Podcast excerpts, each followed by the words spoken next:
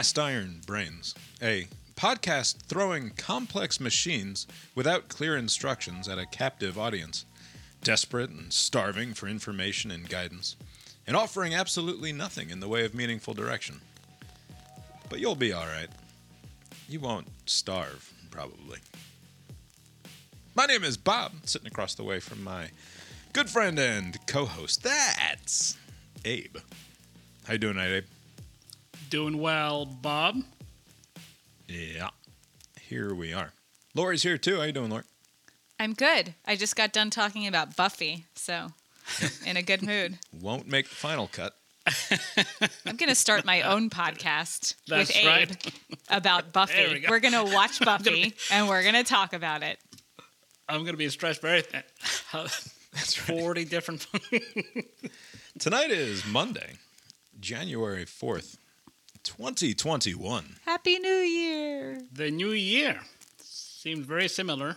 Yeah, as I saw on Twitter earlier today, don't really like this post-credit scene on 2020 that they're throwing at us here in 2021.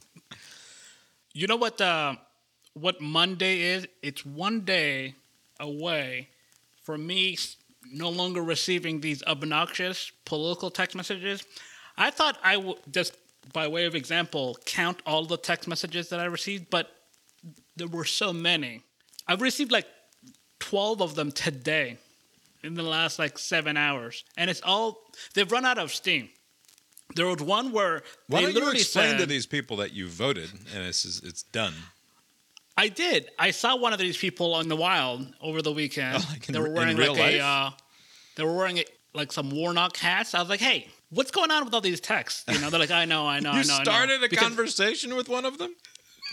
Yes, because I was like, "Wh- It's like walking up to a homeless person and being like, "So what's with all the panhandling?" first of all, you you can't be like two, three people with those things and not expect the occasional comment. You know. Yeah.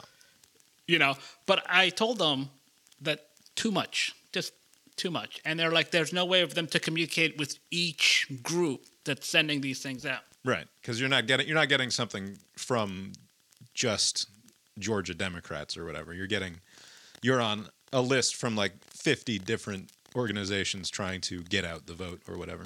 right yeah there's like i'm this guy from working for america i'm that guy black people whatever and then there's like the my favorite ones are the uh, Loeffler and uh, Perdue people. They say like things with such enthusiasm, but they're not saying anything. So like there was one where they're like, "Did you know that Ossoff and Warnock are with Pelosi?" And it's like exclamation points. It's like, yeah, I would imagine they're in the same party. Like what? And then another one is political correctness has run amok. They're going to try to change the Braves name unless you vote for Loeffler Oh. and Perdue's like, That's okay. how it works, huh? Loeffler Very and Perdue targeted. are going to, with the help of Mitch McConnell, make sure that the Atlanta Braves, owned by a hotel porn company, won't change their name. Which, by the way, things are looking up for teams that have offensive names and then change Oh, them, yeah? Right? Washington football team, still The nameless. Washington football playoff team. Yeah, in the In playoffs. Yes. all because of the dastardly Eagles. Abe, the coup is it's still happening. The yeah, I can't believe. I mean, this is from like at least six weeks ago. You were saying this is the date you're looking forward to, the sixth of January, and things are happening. Things are happening.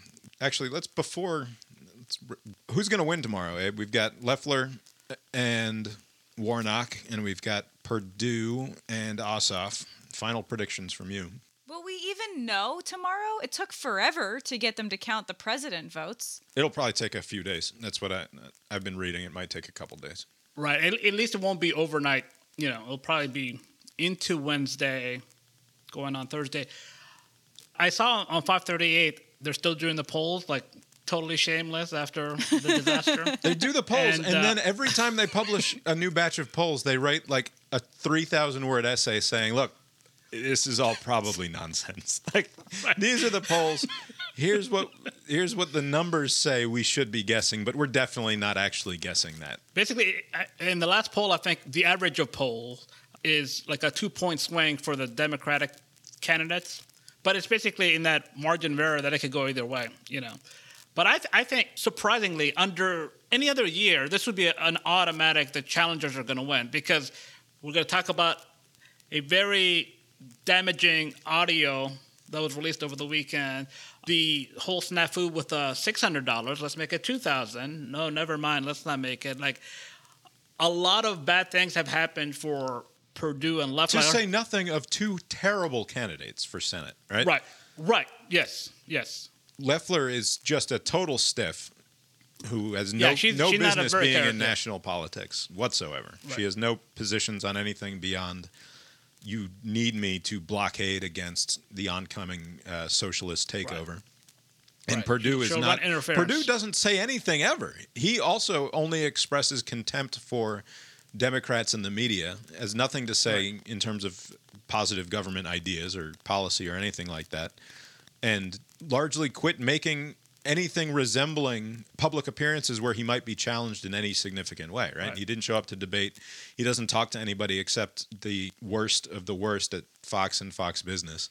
friendly outlets, yeah, and and uh, he pulled what I thought Mike Pence would pull, which is I claim in close contact with someone, so oops, Right. I can't go anywhere. So he, I don't think he's he's not even at this uh, rally that they're holding. I think in Dalton because he could possibly have the virus. You didn't answer the question, Abe. Who's who's going to win? So, despite all of that, my hunch is that it's still gonna be Perdue and Loeffler because like this whole thing is just stupid, and no one learned from anything. And here we are. I mean, I was just reading a thing. Somebody did like a side by side where after the impeachment thing didn't go anywhere, like uh, Susan Collins, who was on the ropes apparently until she won by eight points, Susan Collins was like, well, clearly the president has learned his lesson. As I'm watching the clips of Trump basically pulling the exact same scheme that he did with Ukraine, right? So it's like no lessons learned, not only by the politician, but also by the voters. So why should that change? It'll be probably very close, but I still think somehow, despite all the odds, they're going to find a way to win. I saw an interesting analysis by somebody. It might have been 538. It might have been somewhere else. It might have been Nate Cohn at the Times, talking about how in any other year you would have written off Ossoff long ago because he lost by some substantial tens of thousands of votes. Right. It, he just It was just a technicality, right? Yeah, Right, on a basically he just didn't get to 50%. he he kept Perdue, the libertarian candidate, basically kept Perdue from getting to 50 percent. Right. and Ossoff trailed the Biden vote by tens of thousands of votes, and that in any other year you would automatically assume that Perdue was going to win. Right. Polls show something different, but that person concluded that Perdue is probably almost certainly going to win just based on what happened six weeks ago. The other end of it is that Loeffler is uniquely unqualified for the position and not beloved, and that the whole thing is just about Trump. And that because of that, there's a possibility that you could see where in any other year you would not even, you couldn't dream of a split happening. Uh, but because Right. the Democrats are so motivated that for whatever, like, I don't know how the math works because I just, I can't picture the person who goes to the polls or fills out a ballot who splits their ticket. Like, it doesn't, Right. like, the fact that there's going to be a difference in the number of votes for Perdue and Loeffler and the difference in the number of votes for Ossoff and Warnock makes absolutely no sense to me. Not only does it not make any sense, there is, I can say confidently, Bob, no scenario where there's going to be a split. There is absolutely no scenario. It is either going to be both red or both blue. There's no split. That is zero percent. So that's your that's your lock position. I'm Does- going Yeah, to that's definitely. Does one of them have a shorter term than the other? yes. So Because this isn't supposed to happen. So David Perdue was, uh, I believe, elected in 2014. So this is his natural cycle, 2020. Uh-huh. Loeffler was appointed to complete the term of Old Man Isakson, and so his term ends in 22. So I think Okay. this is gonna Okay. be win now and win again in two years. Got it. Kind of like that Doug Jones guy. yeah, I don't. I, I will. I will make a a bold prediction, guaranteed to be wrong in in classic Abe style, which is that Right. I I think that the Democrats are going to win both seats. That is my that is my final thought on the race. But you think you're wrong. I expect to be wrong, but I, Right. the, the you're reason predicting something that you expect to be wrong. yes, that's okay, what I'm that's doing. that doesn't sound like you predict that. Well, I'm predicting it, and I'm going to give reasons right now why Oh, I'm making the prediction, and it, it's entirely based on this same foolish and almost romantic rationale that forced me to predict that Biden was going to win comfortably in. Oh, the November. 360. What was that number? Uh, by the way, uh, if you're in the top whatever in the cast iron brand, you should be eliminated for being so far off on that. I'm just saying. Go ahead. How dare you? It wasn't that far off. I, I sort of have to believe that the behavior of the president and the rest of the overwhelming majority of the rest of the Republican Party over the last six weeks is going to drive enough otherwise sane people who voted last time for Republicans. So we're talking about a, small, probably, Right. uh, cohort here. Yeah. But if there were any Republicans left in the party who voted for Trump or voted for Biden and then split their ticket to vote for the Republican Right. senators in Yeah. November, I have to think that if if there is anything in there that is not just deranged by Trump, that is not just entirely beholden to the cult, that everything that's happened in the last six weeks, to say nothing of the last 36 hours, will have forced them the rest of the way out of the party, at least for this election cycle. Because these are this is a, a couple of Senate races that can only be understood in terms of a referendum on Donald Trump. There is no, there is nothing else that's going on right. But that's the same thing. But what if they in already November, voted? is- Right, but it's gotten worse. Trump's approval rating Right. has come down. He's right. He's That's true. behaved he's behaved far worse in the last 6 weeks than you would have than you can really say that he did at any other point But in his presidency. Right. What's interesting is that in your scenario, it would have to be true that there were these Republican voters who held on with Trump through a lot of stuff. Right. A lot of shenanigans, a lot of losing matters. bad behavior. Even even so but but that's losing matters, right? And that's what I'm saying is that so you think that had an impact? for for fair-minded people, and I don't know how many there are, but for fair-minded people, and if whatever else this stupid country has going for it, in theory, I mean, the story that we tell is that you you come out on top and you win and you get all of the rewards for it. And if you lose, Right. you fucking lose and you go home and you Right. try Yeah, again. you piss off. If if Right. like you get up tomorrow, you pull your boots on, like that is the that is the American conservative Republican movement in my, for my entire life is that you get your ass kicked, you get knocked down, and you don't deny reality. You accept your circumstance, and then you fight again tomorrow, right? Right. And I don't even I don't give a shit. Like I don't care about the stupid narrative, but this is the narrative that they allege to have cared about in terms of the way that they see the world.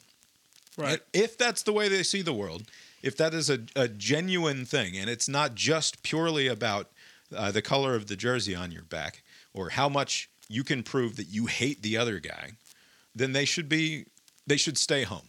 Like maybe they can't bring themselves to vote for people who call themselves liberals who would run Right. with uh, Pelosi and AOC. Right.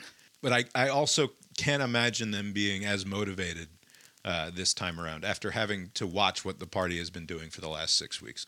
And maybe that's crazy. No, I, I mean uh, the factors going in your favor is, or in, in the argument you're making. So after Trump loses, you're uh, you're right. The his polls did go down. I think he was under forty, having lost. I mean that could be because of the actions that he was taking. You know, denying reality, trying to sue his way, trying to you know just be crazy. Uh, and then also he got a, a bill uh, that he vetoed get overridden. So like a lot of Republicans who were with him through the impeachment or with him through a lot of other incidents throughout his three and a half, four, well, four years now, all of a sudden they turned on him on that. So th- they felt comfortable enough to where he won't stick his base on them for the defense bill.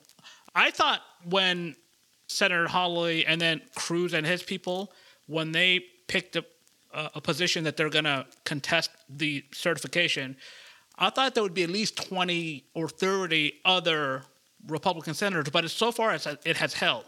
A lot of Republicans uh, in the Senate have so far come out, I think there's at least like 12 or so that have come out saying, no, this is ridiculous. It's a settled issue. Uh, and I thought it would go the other way to say, well, for political reasons, I'm going to play stupid, further erode the whole institution we have. But so far, it has held. We'll see what happens. I mean, I can't imagine that the audio that came out over the weekend is going to motivate anyone to, to jump on that ship because that ship is sinking. The Hawley people, I can see them trying to set themselves up for a 2024 populist front. But I don't understand some of the others who have no real presidential Ted Cruz, aspirations. Ted Cruz still thinks he's going to be president someday. Like he still, you really think so? You yes, think he still that- fully believes that he can be the Republican nominee for president in 24 and win. And it's probably it's probably his best path to national prominence moving forward. He almost lost to Beto just a couple of years Yes. ago. Yeah. And there's reason to believe that as Texas, I mean, whatever, say what you will about Right. demographic shifts and whether or not it's actually happening. But I mean, it's shifting. It's just not enough to overturn uh, to change the outcome. But like the margins are narrowing. right, but know. it's not like he's he's not widened his base by going full Trump over the last 4 years, right? If anything, he's narrowed it. So I don't know that he's got a path to in, in not in the way that Cotton does, right? So Cotton in Arkansas Right. can probably afford to not go completely batshit insane and Right. and stick with Trump through everything, and probably still That be okay. I was surprised by. Trump demands like fealty. Like you need to, whatever I want happens. Right. Yeah. Until two days ago, you couldn't have named five senators more Trumpist loyal than Tom Cotton, right? You you couldn't have named five national politicians who were more loyal to Trump personally and Right. rhetorically and throughout the last four years than Tom Cotton.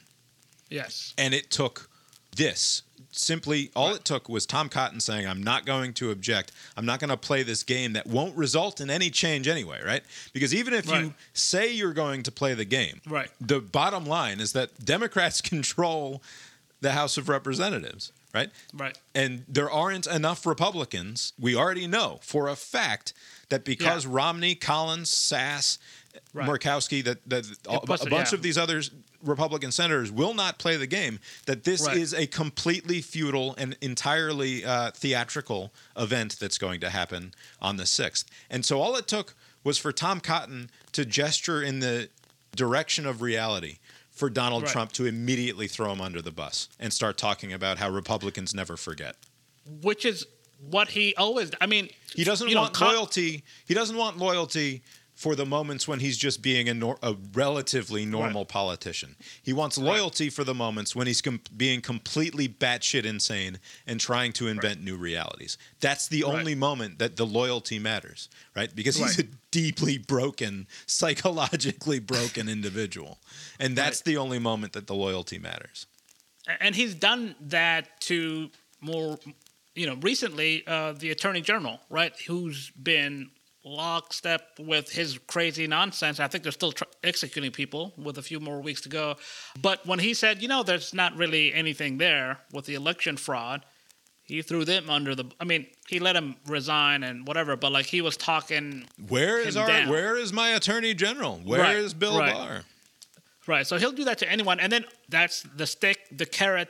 If you carry his water when he needs you to, he's going to give you a presidential medal of freedom, like he did to Devin Nunes. Right, but what You know. does so? But that's the that's the thing about Ted Cruz and these other Republicans going along with it, which is that the moment that Ted Cruz tries to take it for himself, Yes. the moment that Ted Cruz tries to turn this loyalty train of of having been a, a a passenger on the train this entire way and never wavered in his loyalty, the moment he tries to veer off and take take the tail with him, is the Yeah. moment that Trump is going to shank him. Like, Right. and it- do- yes. he does it every fucking time. So he- Right. the only thought can be that Ted Cruz expects or hopes that Donald Trump will die, but right before Don't we all? before Ted Cruz That's Ted Cruz and I have that in common. before the 2024 race because it's not like Ted Cruz will ever have been so successful in convincing Donald Trump that he's a loyal servant that Donald Right. Trump will then turn and say, "Here are the keys Right. to the You're Dominion." my heir right? apparent. It's like Yeah, it's like the fucking Succession show, right? The Right. old man is never gonna give the empire to Kendall. It's just never gonna happen. He will shank Right. him in the gut every fucking Right. turn. Right, right. Although, to be fair to that old man in succession, he wants to see something out of his kids, but they're all a bunch of putzes, so that's why he won't let them carry the ball. On Yeah, w- the I wonder why they're putzes. come on, he had a lot of money. I'm sure there were maids and whatever. Anyways, Trump has a lot of ammunition on Cruz where he tried to run for the presidency. I mean, not long ago, four years ago, like Trump Cruz was like king of the never Trumpers. Right. Not only because he called his wife uh, Cruz, uh, Cruz's wife ugly, and he accused his old man of assassinating JFK or being present, Having a when part in the was- in the whole thing, yeah. right, right. So, and then he tried to make a big show like, oh, don't you, you know, leave them alone. I'm, uh, you know, come after me. I'm 40 or whatever. You know, like he did a thing. My favorite quote And- ever. he so he did all that, and then as soon as it became uh, necessary for him to be subservient to him, he jumped at it. I think it's more likely. I'm sure he has presidential aspirations, but he kind of sees the lay of the land. He's not going to get a second crack at it. But this is the grift circuit, so he's probably pocketing some monies through these efforts. You know, to say, "Oh, let's help this uh, election investigation thing," and uh, Well, what, you know. probably nothing. It's it, it is the case that he is fundraising off of the Georgia Senate race for himself. Right. so you know, he's basically, you know, we had a week 17 of the NFL where certain teams, like my Colts, needed help, right? So Cruz is on the outside looking in. He needs help. So, for instance, Trump, uh, something happening to him, or some other event to propel him to the top tier of 24. But right now, he's on the outside.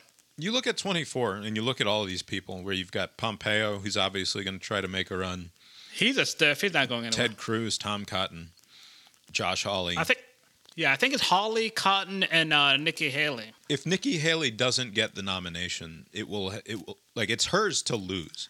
But you know what's going to happen in the primary? She's the one that took down your, you know, she's politically correct. She took down the Confederate flag in South Carolina. gonna run that She's back? not- yeah, she's like, uh, in the primaries they will, because what other angle do they have? She's like, she's not that conservative. She's not one so of Tom ours. Cotton and Ted Cruz are going to take a big pro-Confederate flag stance.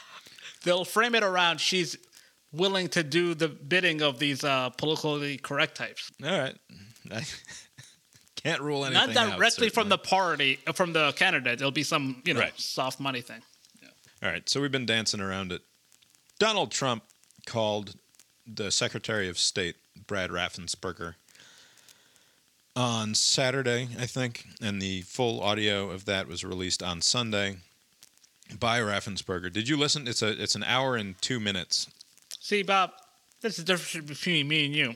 There's a line I won't get crossed. Like sometimes too much Trump is too much Trump. So I was thinking this guy's gonna be out of office in a few weeks. Sixty-two minutes of him blabbing about, mm-mm. All right. So- well, I, I did listen to the entire and I knew that you were gonna listen to it. So How? you'll do the Why didn't they talk about this on the Sunday shows? Because it hadn't come out yet. Ah, they must be so mad. the nightly news before we started recording? You know, it was like the second or third story. Like Right. That's how And fast the the, news cycle works. Right? Right. So this came out Sunday afternoon, early Sunday Yeah, it- afternoon. and by Monday night, it's the third item. It's crazy. Right. And the, it's not like the first item was like an earthquake in LA. It's just like vaccines, COVID, which has been the same story, been, you know, important story, but like the president of the United States did the same thing that he did with Ukraine, which caused them to be impeached. But now it's like, oh yeah, he tried to get some underling to commit a crime on his behalf. Let's move on to the weather. All right. So I not only listened to the whole thing, I also put together instead of using somebody else's, I put together a highlight reel for us. Oh, nice. Where were you like six months ago? You should you should do this for every Trump thing. Yeah, yeah, that's what I should be doing with my time. Um, I So- can't think of anything else you this should is be doing. this is down to seven and a half minutes. So if you don't want to hear this, by all means, skip forward seven and a half minutes. Abe and Lori, you will not have that luxury. I didn't hear all of it because my dad called and rescued me. And I quickly answered the phone and was like, hello, what's going on with you? So, Bob, you trimmed a lot of fat here. So the other fifty some uh, or minutes, whatever, not not very important. Seven minutes. garbage. That's pretty. All very important. So to sum up the call, the first 15 minutes are Donald Trump giving 15 minutes of pure bullshit. Like he just he Okay. he says a bunch of numbers, none of which are true. Where he, he says things like 5,000 dead people voted, and that's not at all true. He says things like thousands of people said that they moved out of Georgia and voted. Uh, he says that 18,000 votes were run through the machine three times by this woman in Fulton County to give 100% of the vote to Joe Biden. He says this over. So he says, like, for 15 minutes, he, he lists a whole bunch of crazy shit, which it turns out most of which originated from either the One American News Network or QAnon forums on the internet. in a speculative hearsay kind of way. Like, well, Right, with somebody no evidence. said. Right? So there's no evidence for any of this shit. But he's presenting it all as though they have all of this evidence, and he does this for 15 minutes, and he, then he throws it to the floor, and he lets people respond, and then the rest of the 45 minutes is just him going back to all of the things that he's already in the same way that he does in his speeches, right? Where he Right. only has about 10 things to say on any given And then day he's, he's on a loop. Okay. and he just keeps repeating. So, and I didn't pull out. This is not like the. There are a couple of really funny highlights. I didn't.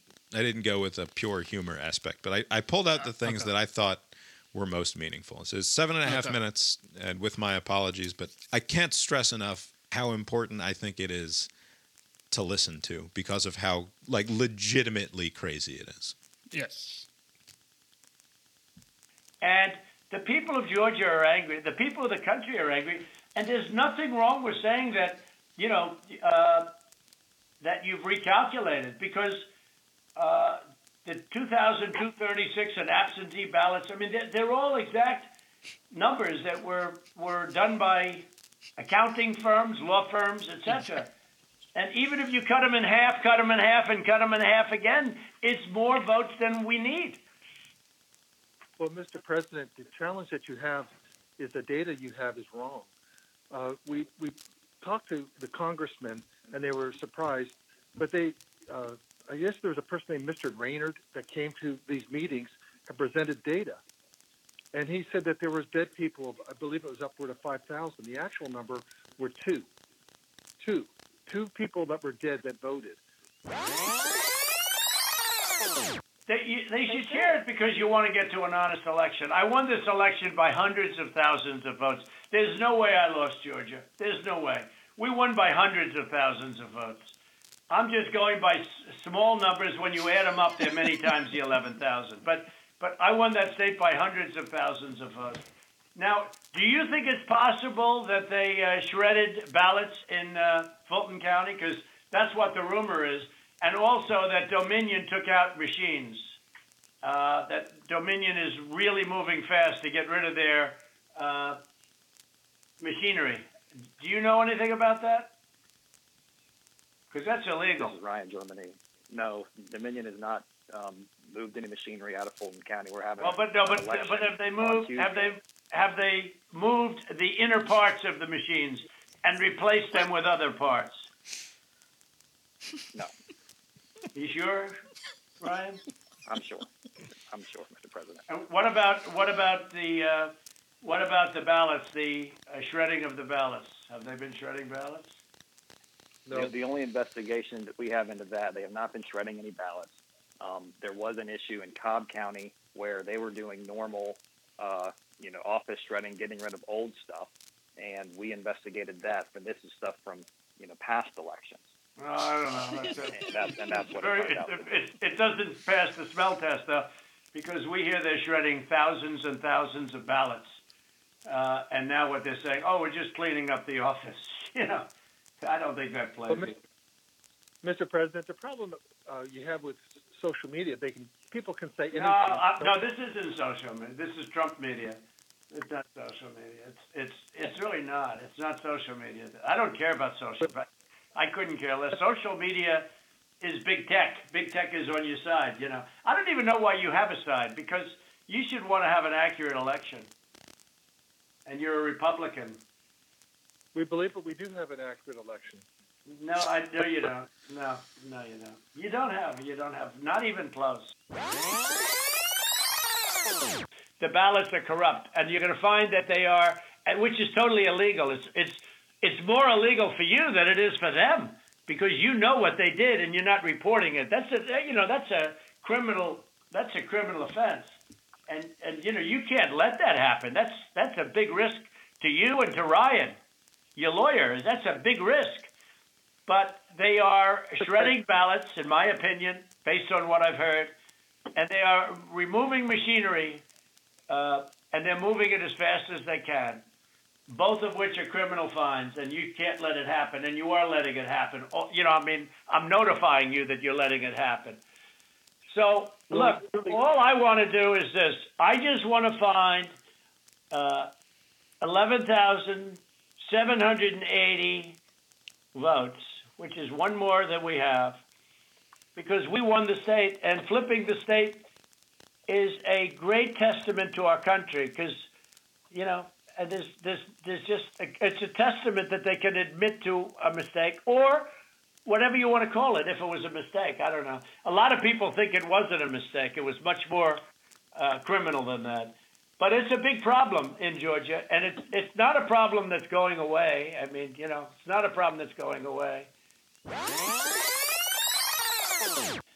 So what? So what are we going to do here, folks? I only need eleven thousand votes, fellas.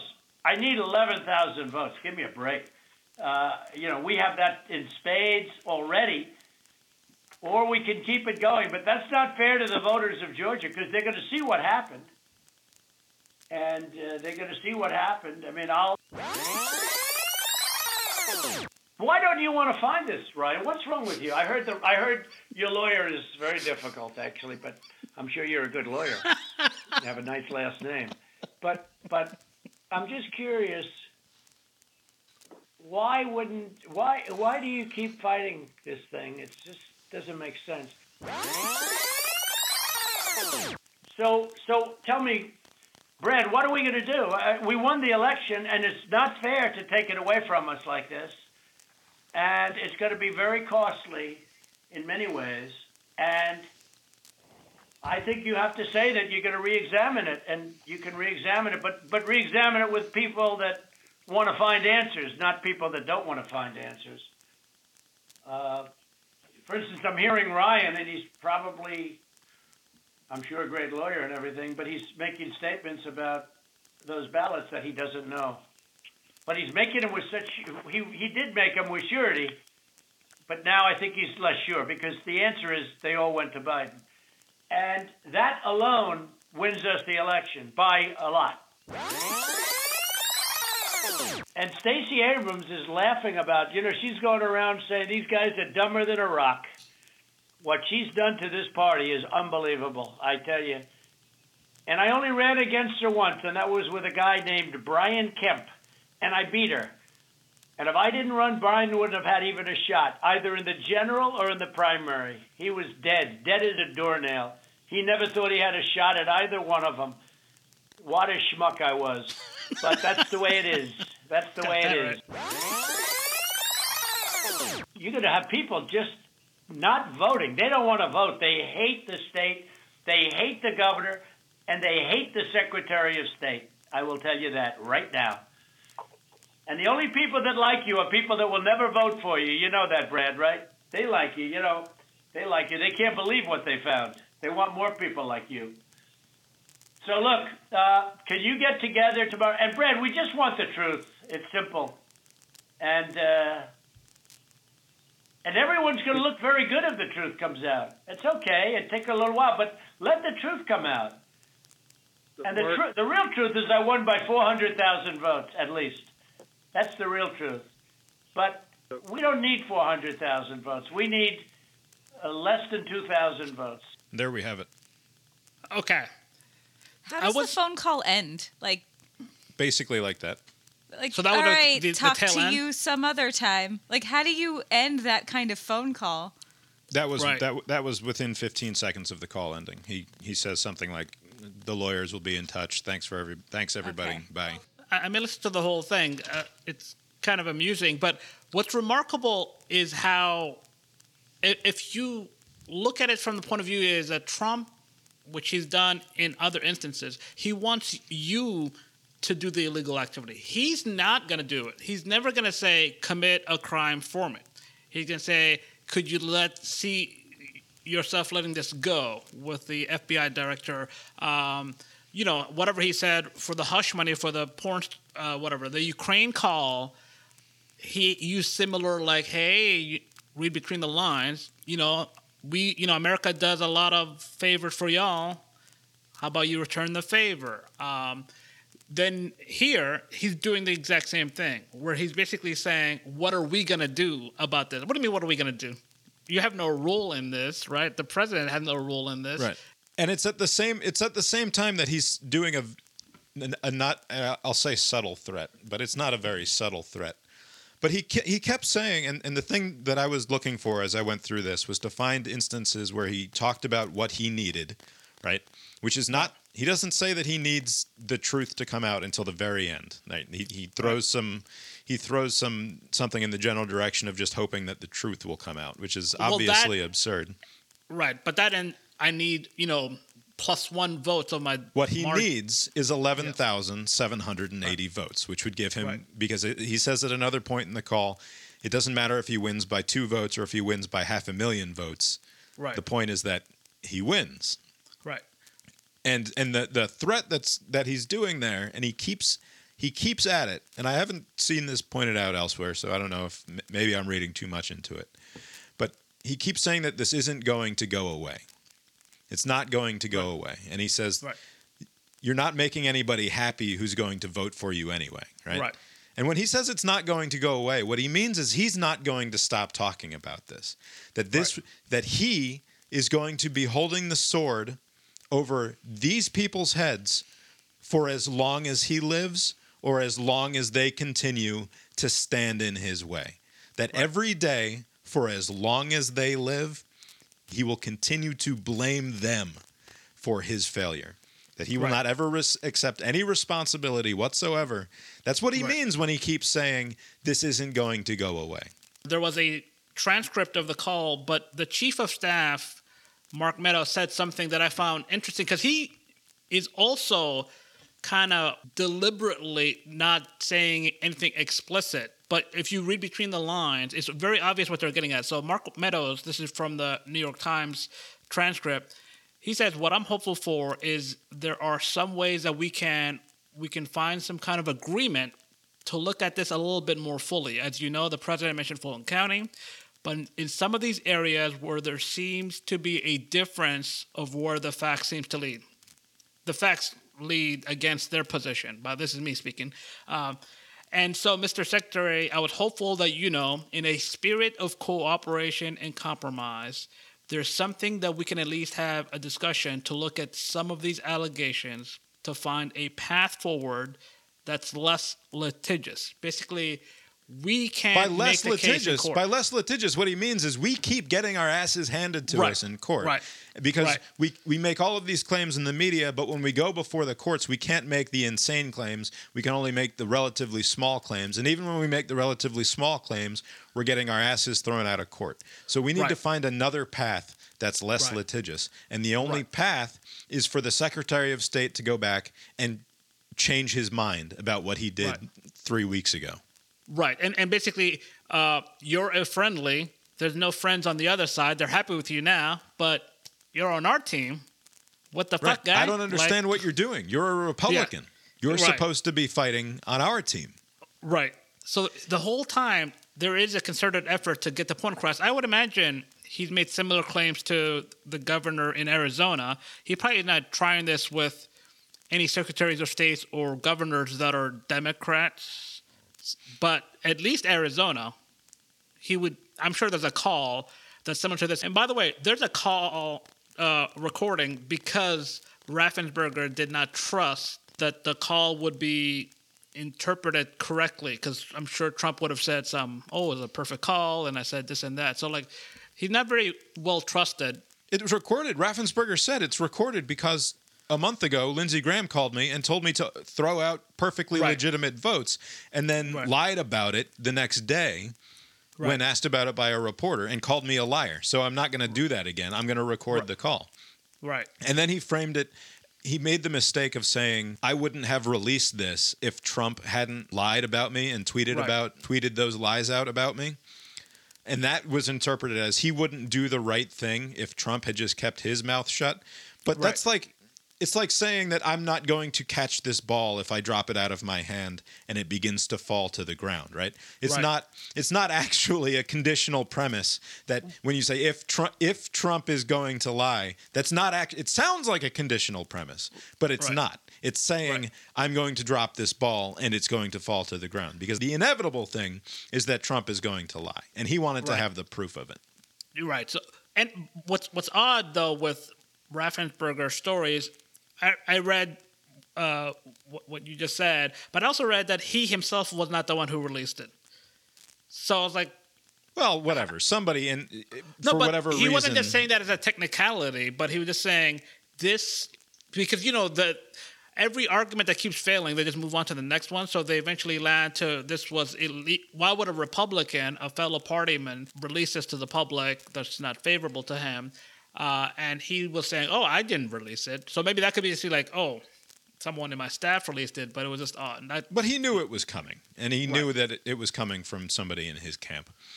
right. Also, David David Perdue, the man who's going to who's on the Senate ballot tomorrow, w- was shocked, absolutely shocked, and disgusted by, uh, well, not by the call, but by the fact that it was, but by the fact that it was recorded and then released to the media.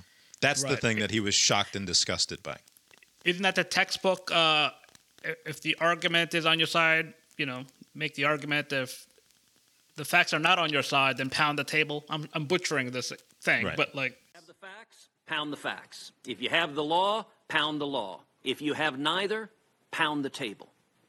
We're seeing a lot of table pounding this morning. that's what he's doing. Like the, the facts are not on his side, so he's gonna focus on something else. Like it's a principle thing, or it's illegal to record whatever. You know, like. And how could you? You're a fellow Republican. the fact that they're not impeaching him today is just more testament to the fact that he's not actually the president, right? Because if the if the president does this, he he cannot be the president any longer. You cannot be calling secretaries of state who have already legally certified the results of their election, who have already audited and recounted and proven that the result is the result and start demanding that they find you just enough not he's not so and he brings up dominion and then he also he he, he also throws dominion out the out of the window at the same time. Because he says without evidence or without any support that dominion was flipping votes that they Yes. somehow that there's an algorithm that somehow cheated Donald Trump out of hundreds of thousands of votes and if that if that's true it is inarguably one of the greatest crimes in the history of this country, right? Right. Like, like that. There's just this. There's a voting machine software company being run by international conglomerate interests that decided the election with the flip of a switch. If that's the case, then it's it's not something that you can just say, "Well, yeah, that's what happened, but forget about it. Don't worry about it." Instead, just get me uh, the five thousand votes thrown out that I need thrown out. for what it's worth, I live and voted in Fulton County. To me, it's just baffling because, like, if they explain the process, because they changed the voting system, they've upgraded the systems finally, and so you use this touch thing to vote. They give you a card, you hit some buttons, and then when you're done, you say you're done, right? And then out comes a printed sheet that has what you voted on. And then you take it to a different machine and you insert it there. So is the argument that in that second step, it flipped it? Because it didn't happen at the first step. I would understand if you're using some touch screen and then Right, you when- say So when, when Georgia first got those touchscreen ballots, there was no physical receipt that printed. Because I remember, I, I voted in I Georgia remember those. many times. They they give you a little credit card. card shaped thing, and you you stick it in the machine. Your ballot pops up. You fill out the ballot. It spits your card out. But that's it. You go, you turn That's the it. card in, and the card Yeah. doesn't actually have the record of your vote. They recycle the cards. The card is Right. just the ballot, effectively, and the, the, Right. the count stays on the machine. And then they fold up the machine and they get the data off of it or whatever. But there's, Right. there was no, for a period of some 10 years or something, after they first introduced those voting machines, there was no paper copy. Right. And yeah, you, it felt a little weird doing it that way. Right. Like you can see that in theory you could manipulate it, but I mean maybe you still can, but like the way the experience is you literally get a printed thing and it has everything you voted on, all of the different stupid ballot measures at the end. And then you take it to another machine and you insert that. So it's like maybe there is some sort of scheme on the other scheme, but like that seems to be a very difficult thing. How would the system know what to flip and what not to flip? Right. It's not it's not happening. And if it was happening, then it would be like literally like I said, one of the greatest crimes in the history of Right. It'd be And like so- a really cool Ocean's 12 kind of movie. That would, but That'd this is the cool. worst installment of that because this outcome was not the best case scenario for either side. Like you would think if somebody was scheming, they would it scheme was it. enti- and it was entirely predictable and it's in keeping Yeah. with everything that we know about his and say what you will about the ba- the garbage public polling but if you Yeah. take his approval rating it tracks with the yeah. number of votes that he got That's right, in a yeah. very consistent way It's consistent, I- I- yeah, in a way right. that's consistent with previous presidents previous years right so it's not like there's this weird outlier in any way. Nothing about this election is surprising, except for the fact you can argue that Republicans outperformed the top of the ticket in a down ballot sort of way. Right. Is there any doubt that Trump himself is rooting for Perdue and Loeffler to lose just so he can further his argument that they're taking it away? They're, the steal is is on. They went after me in November. Now they're after these two yokels. It, it's not. He doesn't. He has no. He, he benefits no, not personally at all from them winning or losing. Yeah, it doesn't matter to Donald win- Trump's fortunes Right. one way or another. Right, because then it it further erodes his argument because like down ballot the Republicans did well this cycle, not a very favorable cycle, but they did well.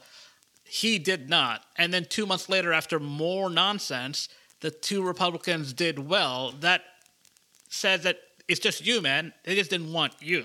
They Right. And wanted all these shitty people, but they you're so shitty apparently that they didn't want you. And I said earlier that I'm optimistic that, and and don't mistake this for me being some sort of Democratic partisan hack when I say that I'm optimistic that the de- Democrats can win tomorrow.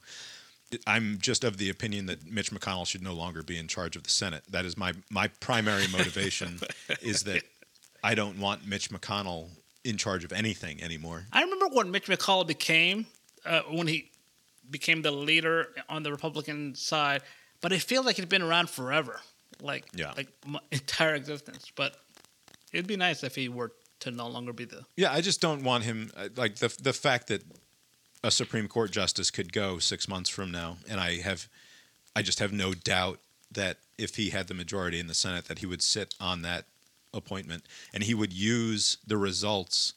He would use the fact that the runoff went his way, right? That if yeah if Loeffler and Perdue are elected tomorrow, and if Clarence Thomas dies Right.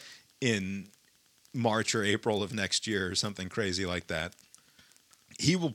Mitch McConnell will tur- turn around and point to the results of the January runoff, where That's true. the American people had a chance to say that Joe Biden should get to nominate Supreme Court justices, and in their wisdom, they saw fit to give us an opposing voice, and Right. it and is if with he went that off the record, if he went off the record, he said they they still kept us in after the bullshit that I pulled with RBG seats, right? So it's like, yeah, I'm sure he would feel very validated that not only did he stay on, but they won in a again unfavorable environment. I mean, Loeffler and Perdue are in a bad. uh, If you had like political advisor to like, this is bad. This is not ideal. In a runoff, you should win, but this is not good. So if It's they so were to pull so it off, it's so bad that she Loeffler goes on a friendly Fox program this Sunday, where Wallace is off, so she's on talking with Bret Baier, and Bret Baier is trying to get her to commit one way or another on on whether she would have voted to overturn the veto or not. As it turns Right. out, her her vote wasn't needed, so she Right. took that as an opportunity to stay in Georgia and campaign rather than go back and vote again. Uh, but she wouldn't she wouldn't answer the question whether or not she would have voted on the defense bill. right. Like that's how bad her position is, right? That she voted for the defense bill, the president then vetoed it, and she wouldn't answer whether or not she would have voted uh, to send it back. because there's no cost for her to not say anything and look foolish for Right, because it doesn't have anything to do with her. Right. This Right. election has less than nothing to do with Right. her, and it has everything to do with how much you can convince the people on your side to hate the people on the other side. Right. So we heard the president. We know that there are going to be, and I'm not exaggerating, something like 60% of congressional Republicans who are in the first round going to object to these results being certified, which will cause debate to happen. It is, as of right now, limited to something like a dozen senators and something like 140 uh, Congress people on the Republican side who are going to object, or at least have, who have said that they're going to object. I, I suspect the number in the end will go up a little bit from there, but not too much. But something like 60% of the Republican establishment, of, of the Republican holders of power at the national level, are going to object to having the results of the November election certified. And I want to play a clip from Meet the Press. Ron Johnson was Oh, on boy. Meet the Press this weekend. So, so keeping in mind that the President of the United States called a state secretary of state this weekend and demanded that he find him 12,000 votes one way or another, and is in the process of insisting that on January 6th, Mike Pence and congressional Republicans find a way to reinstall him as the president, despite the fact that he very obviously lost. This is the president doing this, and he has the backing of the majority of the Republican Party at this point. Keeping that in mind, here is Ron Johnson with Chuck Todd on Meet the Press on Sunday.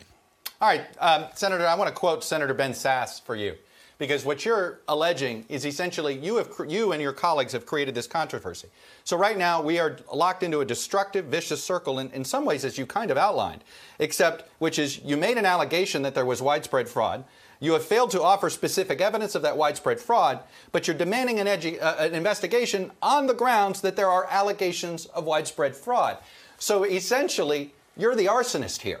Um, President Trump is the No, arsonist yeah, here. yeah. You've started this fire, and now you're saying, whoa, look at this. Oh my God. All these people believe what we told them because you didn't have the guts to tell the truth that this election was fair.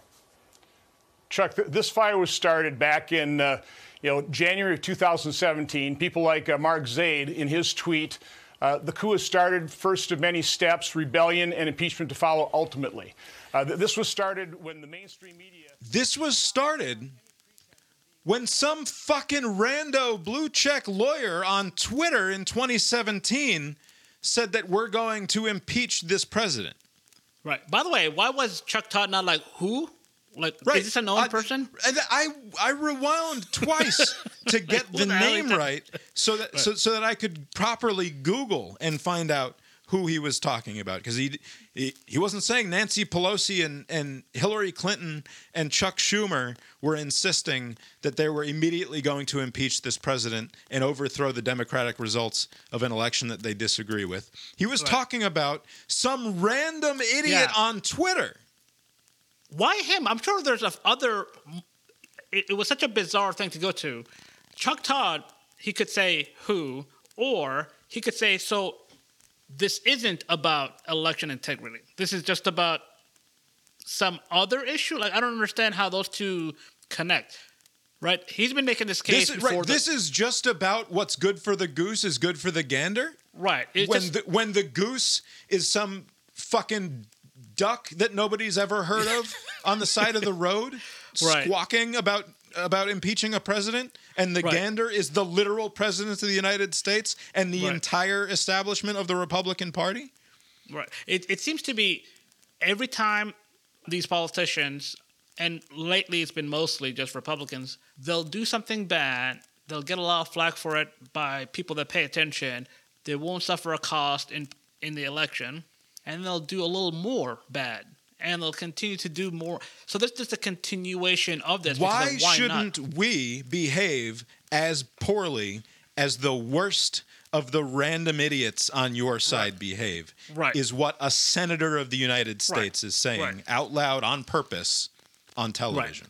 Right. Just this random tweet gives me license to try to overturn an election.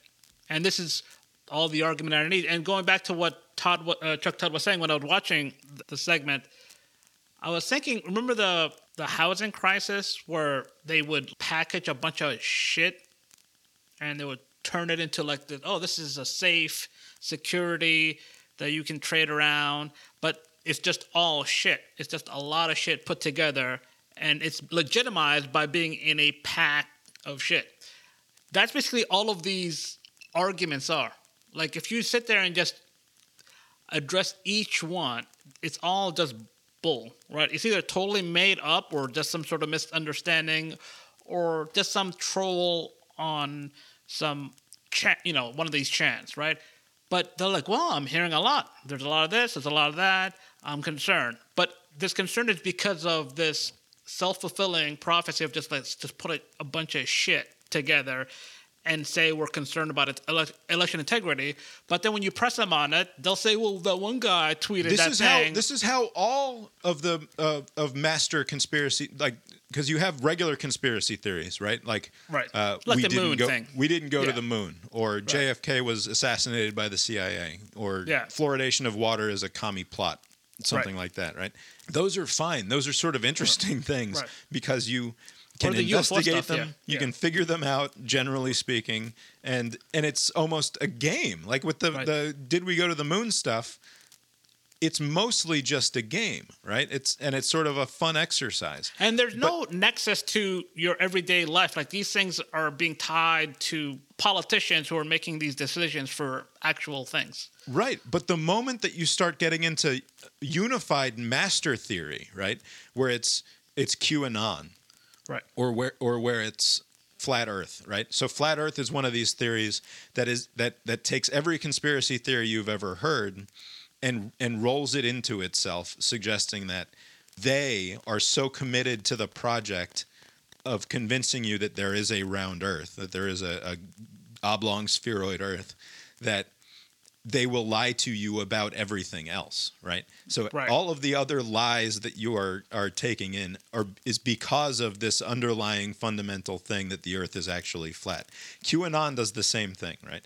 Everything is actually connected. That everything Right. that happens over here is connected over here. And so as you attack one part of it, they can just sidestep to the other thing. And it doesn't Right. matter how many ti- how many things along the way that you debunk it all builds into this ball of shit as you're describing it and now all you've done is you've given like ontological presence to the ball of shit so, so just by engaging Yeah, with it yeah. you've because you've acquiesced to their reality now you're playing their fucking game right? Right. and if you're playing their game then they've won right it's and it's the Right. entire trump thing is The if whole- you're yeah. in the sandbox with trump then trump has already won the game Right.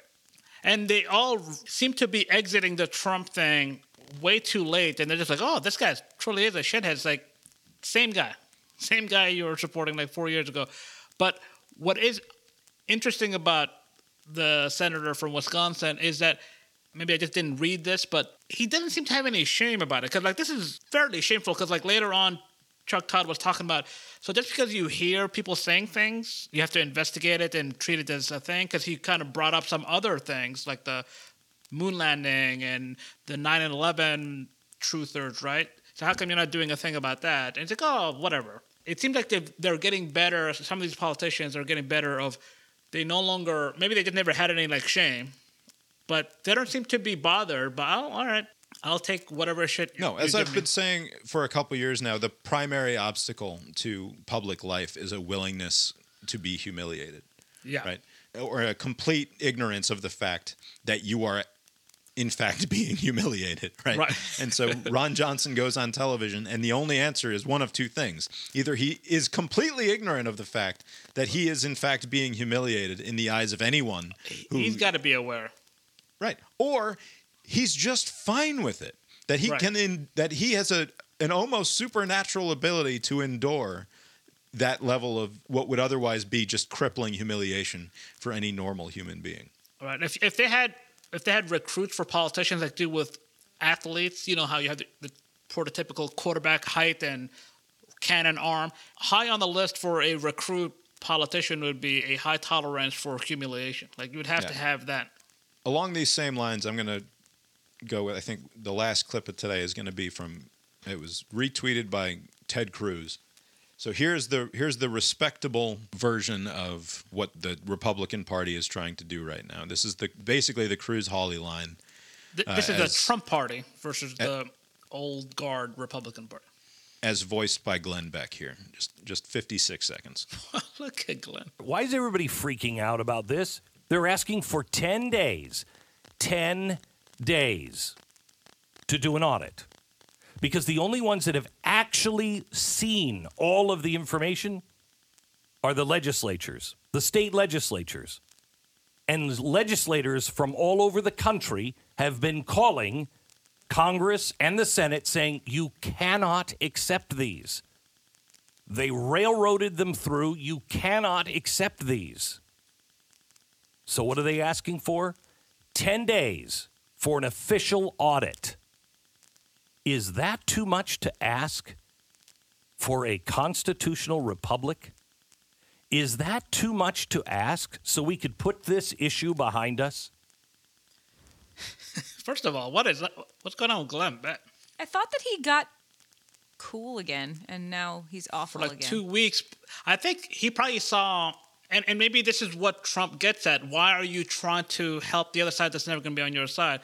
There is no middle if you're some radio guy or whatever he is. So like he probably try to be like, oh, this Trump thing is kind of stupid, but there's not a, really an audience to be there because he's still otherwise conservative. So it's like, oh, I got to go back. I think he's not the only one where they try to get themselves out of the Trump of Trump's orbit, and financially or just the flack that they're getting, they always come back. They double down. So I think that was a very short-lived moment where he was like, maybe I was wrong about this Trump.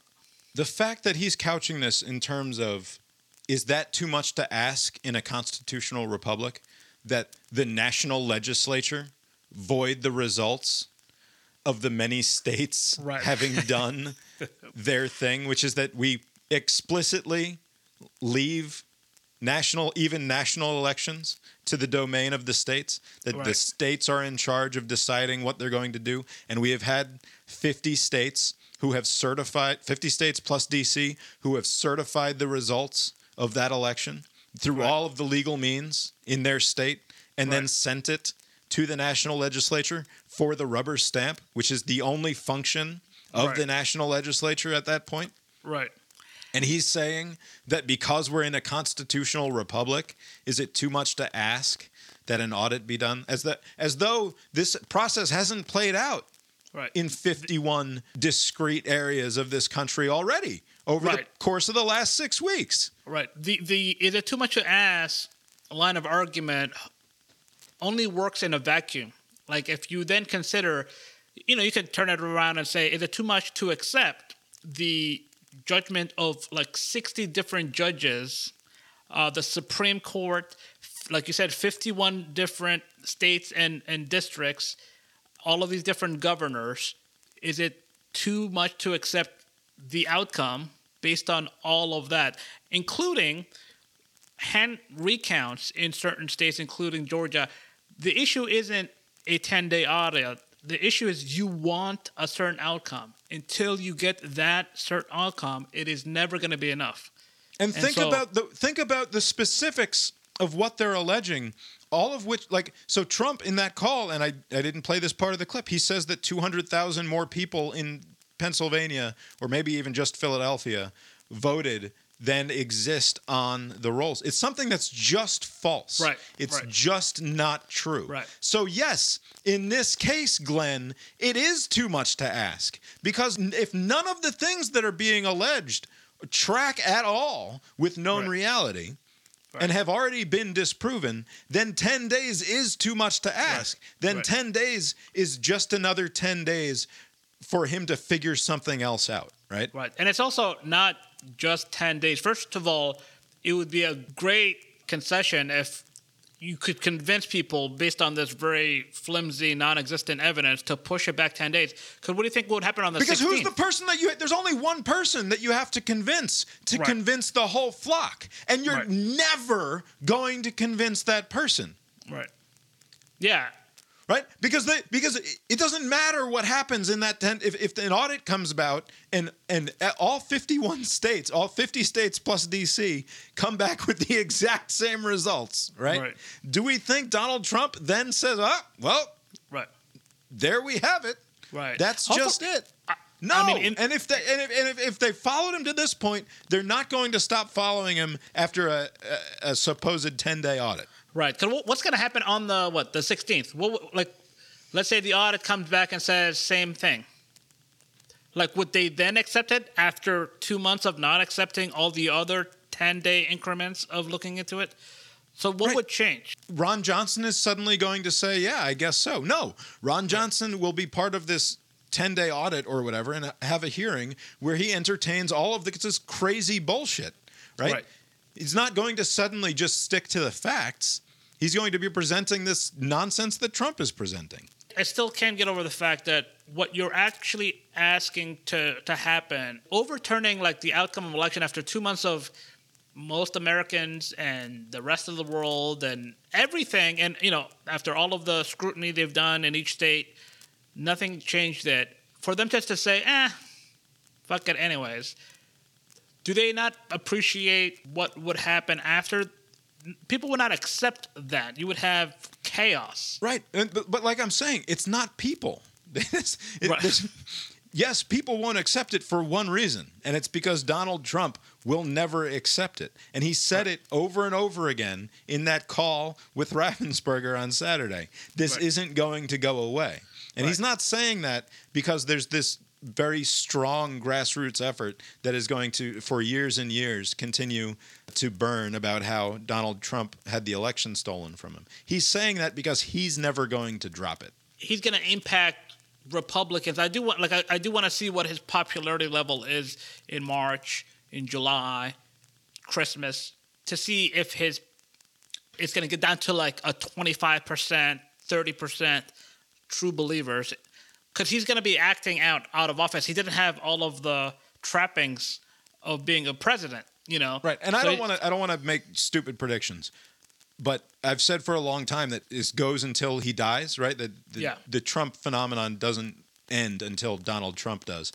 And I think that that's probably true with a small possibility that something horrific actually happens, which is the thing that that finally ends it, right? So he he drops this woman's name in that recording like a dozen times. It's like Ruby Freeman or something like that.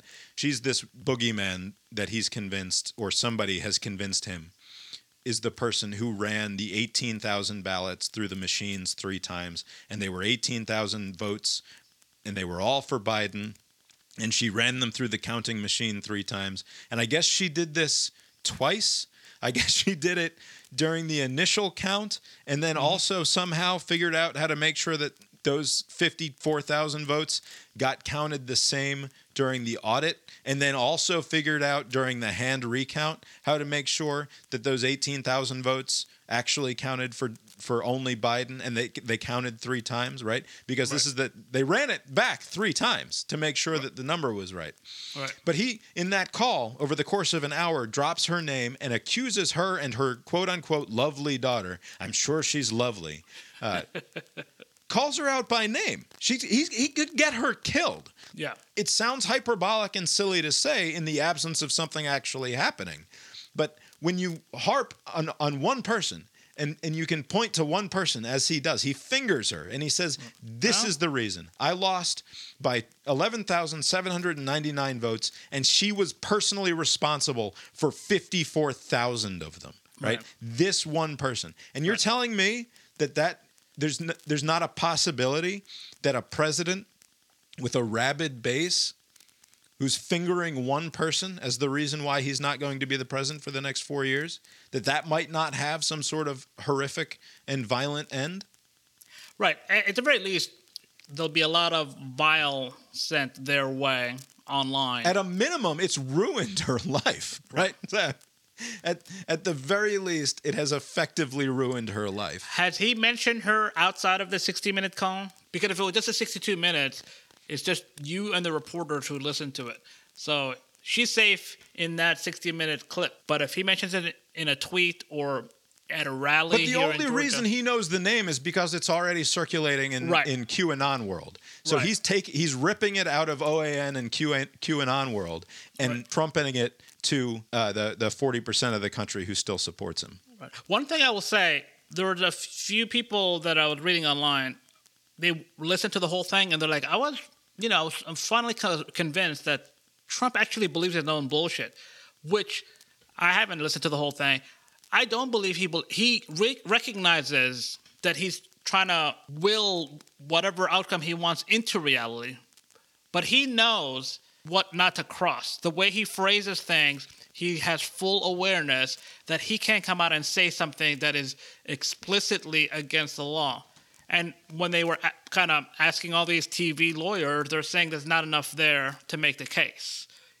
Not, I mean, criminally, I mean, you can do the impeachment Right, thing, because but- you have to know that he's endorsing a criminal act. You have to know his his mental state. The, the Right. mens rea is the legal term, and Right. you're not going to know that. We can all know it, right? Right. Yeah. we all do know it, but that Right. doesn't mean that you're going to get 12 people in a jury box to say without beyond a shadow of a doubt that they know what Donald Trump was thinking in that moment because you can't know what's going on in someone's head.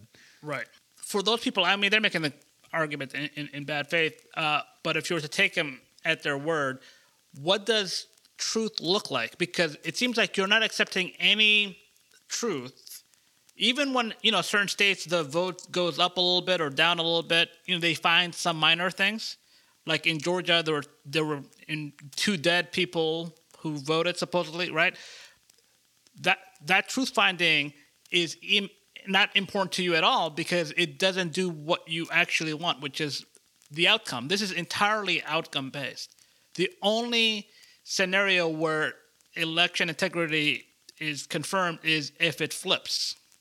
Short of that, they're not going to believe it. So you, you're you're putting yourself in a position to where is proof positive that there was election fraud because what I wanted to happen did not happen. And that's all it is. And all this other stuff that you're just making up about Dominion this and whatever, and you're making cases in that like the states don't even matter. Like they're making the same cases that they did about Pennsylvania as they will with Michigan, and they'll confuse certain things like counties and the systems and the that they're using. the, the extreme focus on one state that will not change the outcome proves the whole thing is a total fraud, right? Right. That the whole the thing is, thing, yeah. Like is domino. just about giving him a win, right? Right. At this point, all he wants is to get one state, whether Right. it's Pennsylvania, whether it's Georgia, Right. or Arizona, to to come out and say mistakes were made, and and and and to hand him on a silver platter a a purely symbolic victory, right? Right. Because he still wouldn't be the president. Right. It would just give him ammunition moving forward. That's the off ramp. Yeah, because he could point to we were getting close, but the deep state, blah blah blah, give me more money. You know, he would run that racket. But yeah, I would imagine that there'll be some on the Democratic side or some Republicans will say, look. You can make this case like, what if next time a Republican wins the electoral college, but it's a 15 million vote deficit? So they're not the Democrats, if they have the slimmest of margins in the Senate and the House, they can just say we're not certifying it for no other reason other than the people, you know, the people's veto, Right. right? So without so that, changing anything. that gets to this thing that was released by a handful of congressional Republicans. I think it's eight, including Massey from Kentucky and the guy from Texas who pulled the stunt, Chip Roy, a Republican from Texas, who yesterday he objected to the seating of congressional delegations from all of the states where Trump is continuing to challenge results. He is also signed on to this other letter which is a statement about what was going to happen on January 6th. And this is uh, like a classic, and I'm, I'm tired of the phrase saying the quiet part out loud, but this is a classic example of that. And this is just a, a quote, one paragraph from a longer letter. He says, quote, From a purely partisan perspective, Republican presidential candidates have won the national popular vote only once in the last 32 years. They have therefore depended on the Electoral College for nearly all presidential victories in the last generation. If we perpetuate the notion that Congress may disregard certified electoral votes based solely on its own ass- assessment that one or more states mishandled the presidential election, we will be delegitimizing the very system that led Donald Trump to victory in 2016 and that could provide the only path to victory in 2024. Basically, saying that if we pull this shit off here, we will be explicitly delegitimizing any future Republican victories. Right. An explicitly counter majoritarian stance Right. from congressional Republicans saying, look, we, we know how hard it is for us to win national elections. And if we if we are the ones who delegitimize the electoral college, what we need to do is to allow the Democrats to do that. Like we need to be the ones who hang Right. on to the electoral college Right. at all costs. Right. I, I- I suspect that the Republicans he's making this case to will counter with that same system that that gives us the opportunity to win despite losing the popular vote. Uh, is the same, well, similar system that gets us the Senate, where the two Dakotas get four seats, and California, New York, Texas, Florida each get two, right? And you're right; it is kind of weird to admit that to say, "Oof, boy, people don't like us." Right. I uh, we've been going for a long time. It's late now, but I just I shouldn't allow myself to be surprised. But the if the Republicans manage to win these seats tomorrow, despite this, like this is All the of this. greatest, the greatest so-called October surprise that I think that because you can't really point to a, a president on tape saying something as awful as this, and we have some really awful things. But that Nixon everyone said. already voted. Well, no, not everyone voted. There are hundreds of thousands of people who are going to actually physically go to the polls in Georgia tomorrow. and that's and those are the people I'm sure the Republican pollsters are worried about it because that walk up vote day of, like you don't want to lose those. Because if they if if all of this just like you know what? I'm kind of tired of this whole Trump era. Everybody's just being stupid and they either just don't vote at all to say let the Democrats win but I'm not gonna sign off on it or let me vote for them but that's the concern for them like the people day of that show up or don't even show up because of what happened over the last week or so with the whole vetoing for no reason the $600 $2000 thing like there's a lot of things that where were you when you could have done something about it just kind of sitting on your hands so you want me to vote for you to continue to sit on your hands basically i mean Loeffler and uh, Perdue they're they're basically their strategy is like how people would just point to Trump and just say, "You don't need to look at our policy. He's bad. Get him out of here." And this is the way to get him out of here. They're doing that. to Say like, "No, no, liberals bad. I, I got no policy of my own, but just I can stop the liberal from winning, and that's all that matters." Real quick on Tenet. Tenet fucking ruled, Abe. It was not too it- shabby. I watched it this weekend. Wonderful, wonderful movie. More friend movies, please. Not too shabby. You've been listening to Cast Iron Brains, a podcast with Bob and Abe. Find the show on Facebook or Twitter. Just head to brainiron.com for a show note and a rundown of whatever it is I've been writing about recently, which is Also, nothing. Robert Pattinson was surprisingly good, and also looking very old. Yeah, he was very good. The person who was actually old in this movie was Michael Caine, though. This is the first time that I've seen Yeah. Michael Caine on screen, and I thought, "Oh, holy shit, he's really getting. Yeah, but old." Robert Pattinson, I think of him as being like 19. The also, Twilight here's guy. a here's Yeah. another prediction guaranteed to be wrong in Abe style. this will be the last Michael Caine Christopher Nolan collaboration, and my reason for making that prediction is that when they introduce the Michael Caine character, whose name in the movie is also Michael, the person who is leading us to Michael Caine says, "You must mean Sir Michael, whatever, whatever." So he gets the the full like royal introduction Okay. in a way that he normally doesn't. I think that's Christopher Nolan's way of saying, "I think Michael Caine might." be I on have the way out." released you. Wow. By the way, this is like the fourth death you've either predicted or wished for this episode. A lot of deaths. That's not Clarence true at all. this guy, old man Trump. Oh. Why are you keeping track of who I'm rooting for to die? Oh, and uh, the other one, the turtle. What's his name? McConnell? Mitch I did, McConnell? I did not wish for McConnell's death. Check the tape. Uh, Anyway, it's a very long episode. I bet you that by the time I'm editing, the entire last 20 minutes doesn't even make the cut. So we, according to the listener, we put we, out a mini episode. we just talked about the Trump debacle for the last hour and a half. The and good for that, parts we're very were sorry. the good parts were the unaired end and unaired beginning of the episode. That's right. Yeah, the part that I give a shit about. We also talked about Buffy and movies tonight. And We talked about cats. Instead, And I edited yeah. it all down to me screaming about the president. So it's funny. I stayed late at work tonight for someone Yeah. because she's nice. And she was like, I'm so sorry I'm keeping you so late. I said, It's okay. I'm just going to go home and listen to my husband scream about Donald Trump for an hour and a half. So Off by 30 minutes. nailed it. Yeah. You uh, got anything else for us tonight, Abe? Nope. Well, I guess that's all we've got for tonight then, and we'll talk to you next time. Later.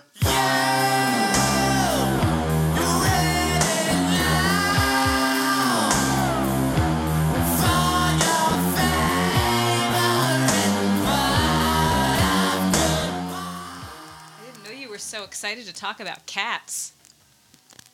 Did you see Cats, Abe? I saw the first uh, like 40 minutes, That's about right. and then I was like, I don't know. it's too much. I don't know. Too much. I kind of lost the point of. I mean, I Oh, there's read no up point. on like the. You're overthinking Yeah, it if you're but I- trying to find a point.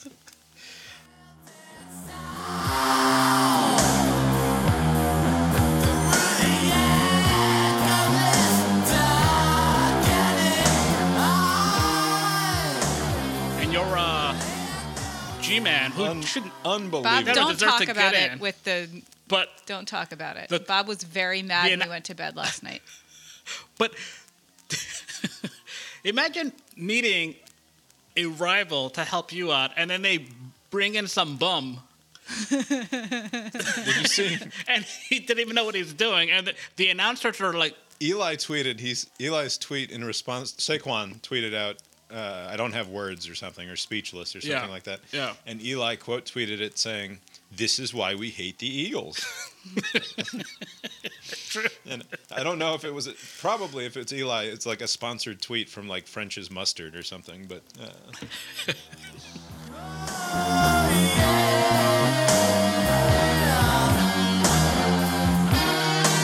small percentages, but whatever, it doesn't matter. Yeah. Um, I hear an essay coming on about how Yeah. Bob actually got everything right. I'm going to start investigating voter fraud in North Carolina just to prove that my, my map was right.